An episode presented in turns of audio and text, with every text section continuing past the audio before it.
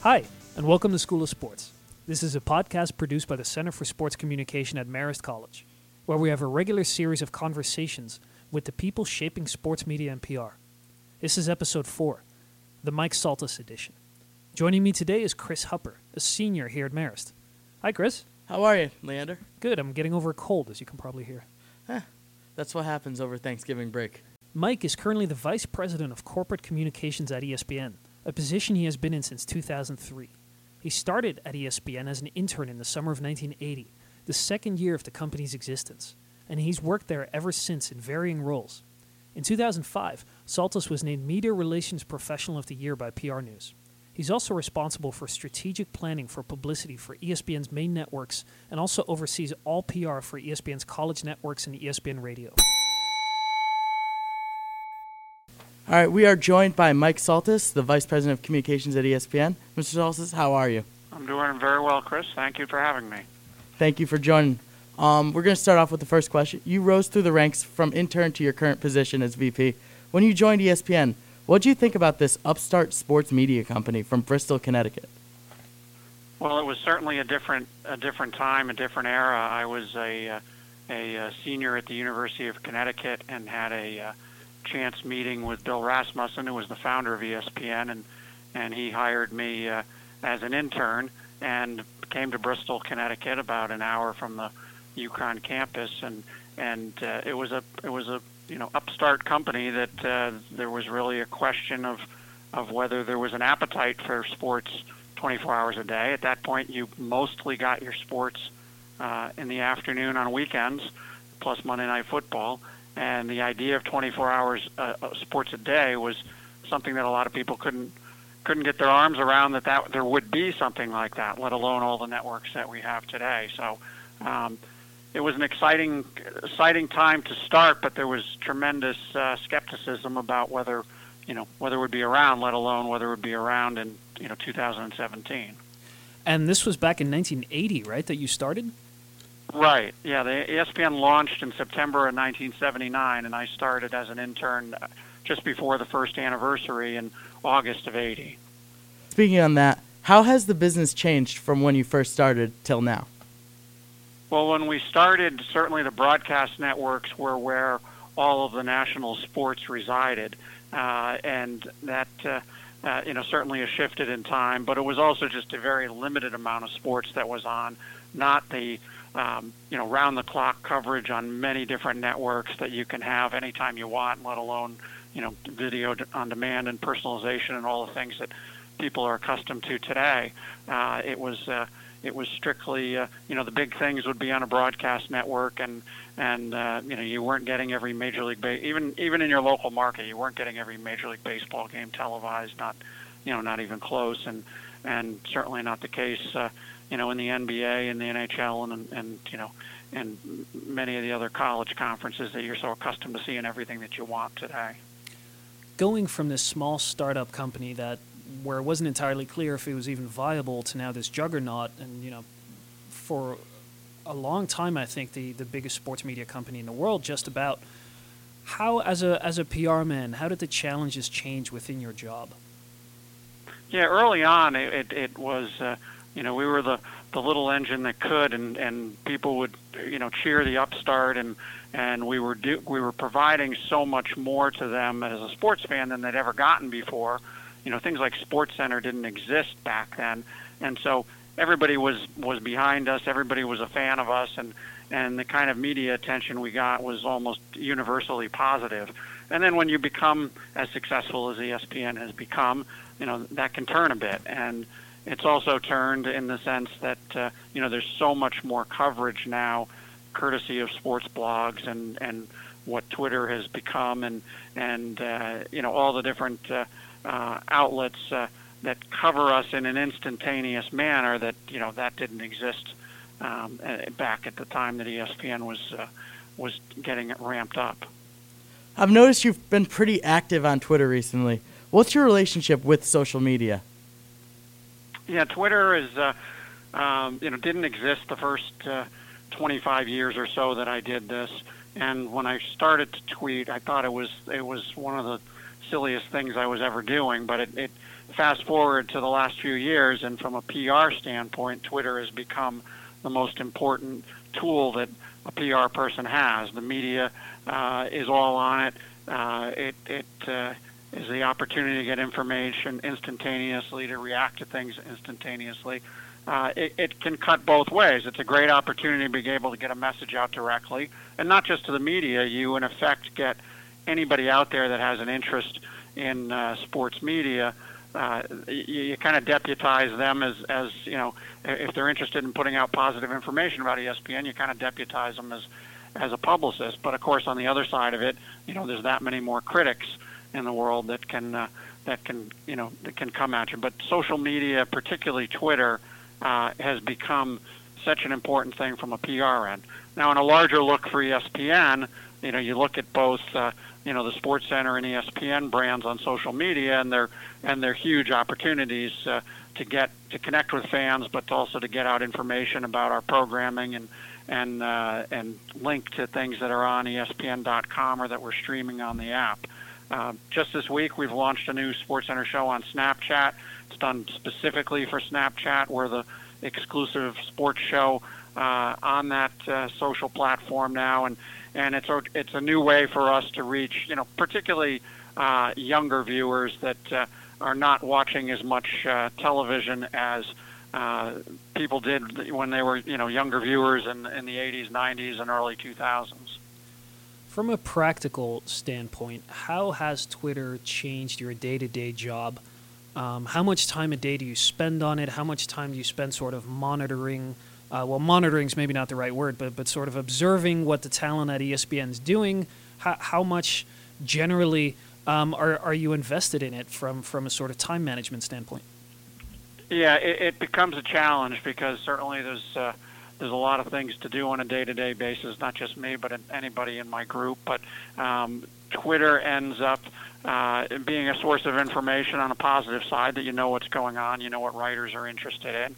But it does have to be attention has to be paid to you know what is what storm is brewing because where the old news cycles were pre-internet, you know, the New York Times or USA Today would work on a story with you, and then you know the story would appear the next morning, and then maybe some others would pick up on it and make it a day two story, and you know that was kind of the news cycle. Now things can just story breaks, you know, immediately people are are commenting on it, and uh, and you know something can really escalate very quickly. And if the information's incorrect, you got to get in the marketplace and do your best to correct it, which you know is a growing challenge time for a Jemele Hill question, I suppose.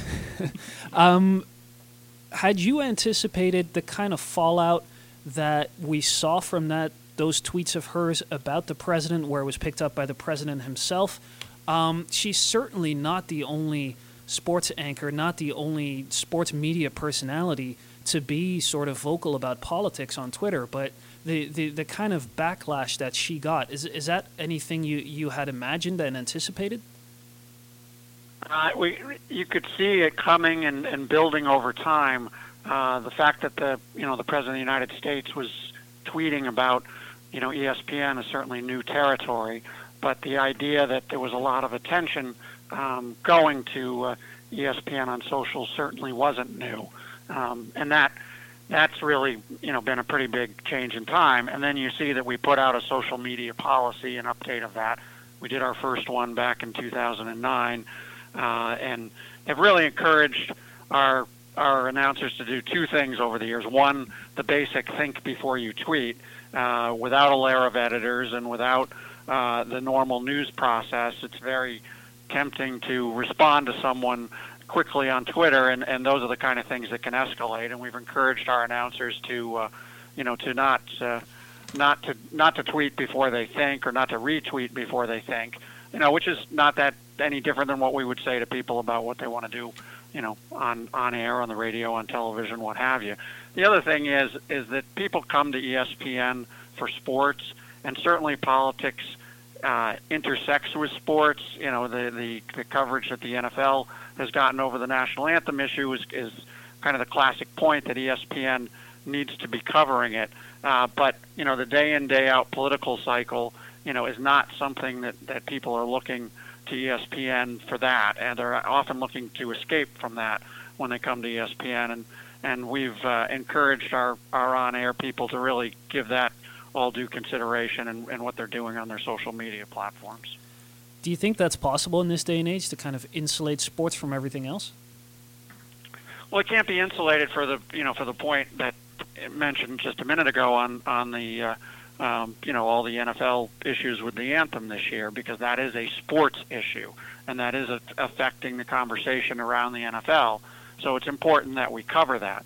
But it is a reasonable thing for ESPN to you know say, all right, we don't really have a place in tweeting about you know Jeff Sessions' uh, testimony to Congress. That's not that's not what anyone is looking for ESPN or or looking to our commentators to uh, to be talking about. Mike, we were colleagues for a while. Um, I was at ESPN from 2010 to the middle of uh, 2012. And I actually remember even back then that you guys were putting out social media guidelines for talent. Um, I was a writer at the time for the website. So you guys were pretty early on recognizing, I think, that that was something that you needed to be cognizant of how your talent was going to be um, profiling itself online. Right. We. Uh we we had issued a policy in, in, in 2009, I believe, the year, and, and actually there were media outlets that criticized us for putting out a policy that within a few months put out a very similar policy. Uh, we had seen how much uh, many of our announcers were interacting, and, and really the the policy that exists today is not a whole lot different than what we you know laid out back in time. Uh, it you know the the the the, the prominence of social media has has grown, and you know there are some things different, but the the basic approach has been similar over the years, and you know we're we're uh, now just more in the crosshairs around it, and needed to bring an added focus to to what the rules are, and making it clear to people that you know that that uh, it's in the company's interest that uh, we don't step into a lot of controversies that that uh, we'd prefer not to be in over the last few years, um, ESPN has changed in, in various ways. You, you've had some big names leaving for, for whatever reasons. You've had a few rounds of contractions. But at the same time, ESPN remains this juggernaut within the industry, and it's kind of reinvent, reinventing itself, I think, going uh, to, to emphasize different things. From a PR side, how do you sort of sell that evolution when, when it seems there is always an eagerness to, to make it look like it's really something else? Right. There, it's it's been we we have an interesting dynamic that many of our competitors are also in the business of of being leading critics of us, and so you know we have to recognize, and we do recognize that we're going to be getting you know from our from our standing in the marketplace we're going to be getting a lot of attention, but from that dynamic we're also going to be getting a lot of attention, often negative attention. And meanwhile, ESPN is is uh, where we have had our challenges is certainly still thriving, and we're doing new things. The Snapchat launch this week was a good example. We're developing uh, the Disney company. Our parent has bought uh, the majority interest in BAMTech, and we're working on a direct-to-consumer product under the name ESPN Plus, which will be coming out next year. We're working on an ACC network that will be coming in 2019 there's new shows. Mike Greenberg will have a new show. There are many things, initiatives that are going on at the company, and it's our job to make sure that we're being as aggressive as we can uh, to tell those stories, to be to to try to offset some of the things in the marketplace with a lot of the positive stories that that exist here. You know, Monday Night Football is up for the season, while the NFL is you know has had had decreases in other networks. You know, as of November 15, ESPN's Monday Night Football ratings are up year over year. Uh, you know, College Game Day continues to be a great story. The college bowls are almost all on ESPN. College basketball, you know, wall to wall on ESPN. There's a lot of positive stories that we can get behind, and that's what our focus is. How different do you think ESPN will look five years from now to what we see today? I think that a lot of what uh, what you're already seeing, you know, there, through technology, you just have a greater ability to personalize uh, what you want as a fan. So all if you all you want is is Marist College coverage. That anytime anything that happens that gets mentioned about Marist on any of our platforms, you know, would be sent directly to you as, as you know, and, and easily uh, coming out on uh, in a in a very uh, smooth way on whatever device you want to use.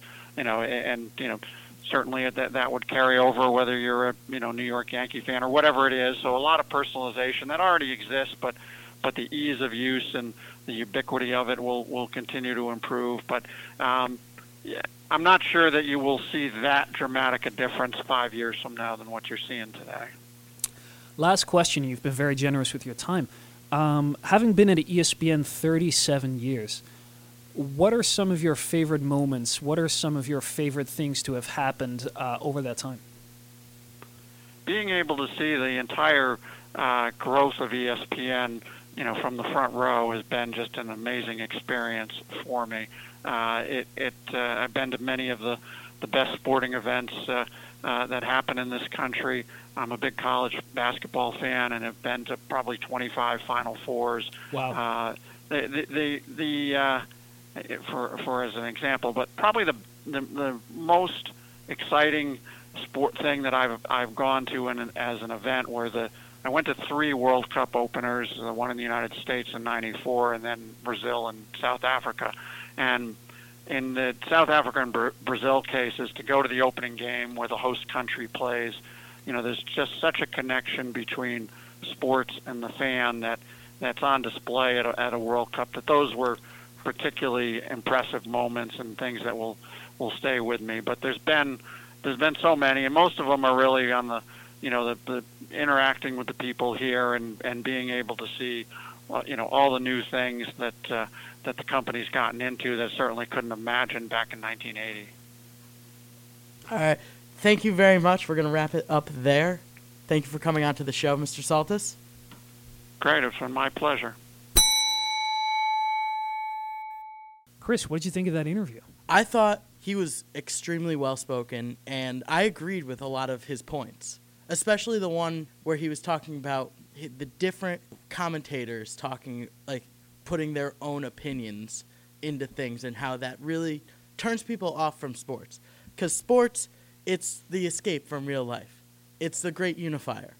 But if I believe that if a player or team makes political headlines, you gotta cover that because that is the news, and you got to cover that in as unbiased of a way as possible.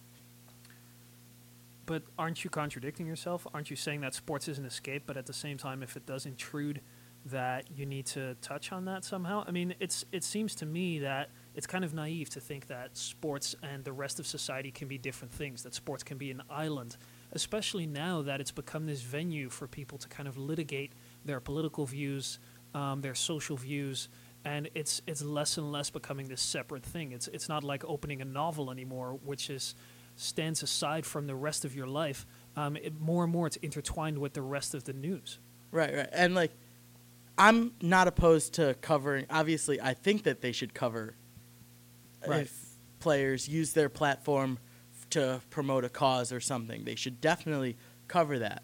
But my problem is with when reporters, analysts, commenters, anchors, anybody puts their own personal opinion into stuff. They should just be reading out the news and talking, giving out all the facts from what this say like if LeBron James believes this, they should say LeBron James believes this. They mm-hmm. shouldn't say LeBron James believes this. And I agree with him. So you're not a hashtag Team Jemele. No. Don't you think someone like that has a right to exercise her opinion and to, and to, to pronounce it, even though she has this public role at ESPN? I mean, when you have a job like that, does that mean that you suddenly lose the right to be able to kind of express yourself? I mean, it's simple journalism eth- ethics. But isn't the conflict of interest unavoidable when because sports kind of sits at the center of our society? Isn't it going to conflict with everything by nature? But it's not about that like what actually happens. It's about the objectivity of the reporter reporting.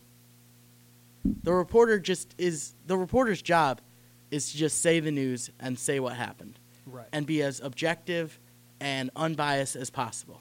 But the way ESPN has created these roles, especially in someone like Jemele Hill's case, is that they no longer want reporters to just report, right? They want them to be personalities. They want them to be on an opinion show one minute and then be on SportsCenter the next minute. So they themselves have blurred that line between what a reporter is and what a commentator is. Like for most of ESPN's personnel, I don't really know what their job description is because they do a little bit of everything. So Right. I don't know if you can then expect them to completely keep that separate. Well, that that's where everybody gets into the tricky part, and there's the hurdles. Like, but and this is my own personal opinion. If you're strictly on co- uh, commentator role, if you're on those opinion-based shows like Stephen A. Smith, like Skip Skip Bayless, you can tweet all about your opinion as much as you want. Mm-hmm. Once you cross over into that sports news show, that's when you have to be object as objective as possible. Even if you still do the opinion, you keep your opinions to that opinion show or like the Twitter account that's for that show. Luckily, on this podcast, you don't have to make that choice. Right. Great. Um, now it's time for our Rick Smits fun fact. As a refresher, Smits was a longtime NBA player and a one-time All-Star with the Indiana Pacers. The Dunking Dutchman is also Marist's most famous sporting alumnus, so we've adopted him as our mascot. And uh, Chris is going to read out this episode's fact. Smits was the second overall pick in the 1988 NBA draft. Pacers selected Smits ahead of All Stars Hersey Hawkins and Dan Majerle, and even Hall of Famer Mitch Richmond, who went fifth to the Golden State Warriors. The only player picked ahead of Smits was All Star Danny Manning, who went first overall to the Los Angeles Clippers. Now it's time to end. Our producer today was Matt Rzodkiewicz. Our researcher was Lawrence Lang. For my co-host Chris Hupper, I'm Leander Schaerlaeckens. Thanks for listening to School of Sports.